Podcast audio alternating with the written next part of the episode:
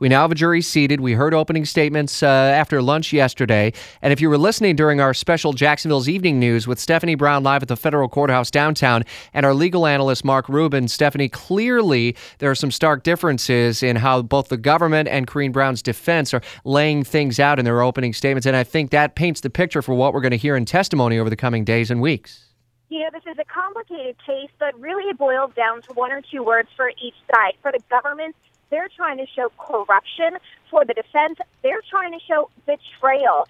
Basically, the government is saying that that the congresswoman absolutely knew that the charity that she was representing was not in fact a charity and that she was soliciting money that would ultimately go back into her own pocket saying she was living outside of her means, got used to parties and lavish spending, and was looking for ways to supplement her income in order to continue that lifestyle.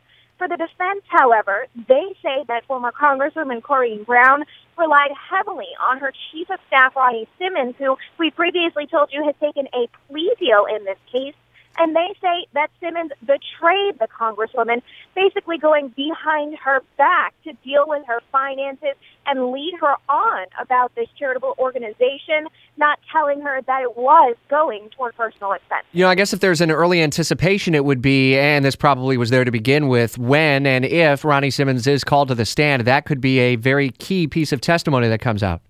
So the interesting thing about Simmons is he was actually put on the witness list for both the prosecution and the defense. Hmm. So you can tell that both sides are going to be relying heavily on what he has to say.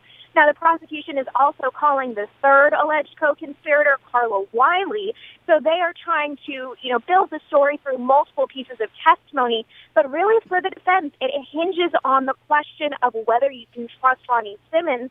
And the defense attorney flat out told the jury that that's the question they need to keep in mind as Simmons takes the stand. All right, Stephanie Brown is literally driving to the federal courthouse downtown right now. Was packed yesterday with more supporters for Corrine Brown. We'll be there for the blow by blow and listen for the updates during Jacksonville's evening news at 6, a special half hour right around 6:10 every weeknight with Stephanie Brown and Mark Rubin live from our legal analyst live from the federal courthouse downtown.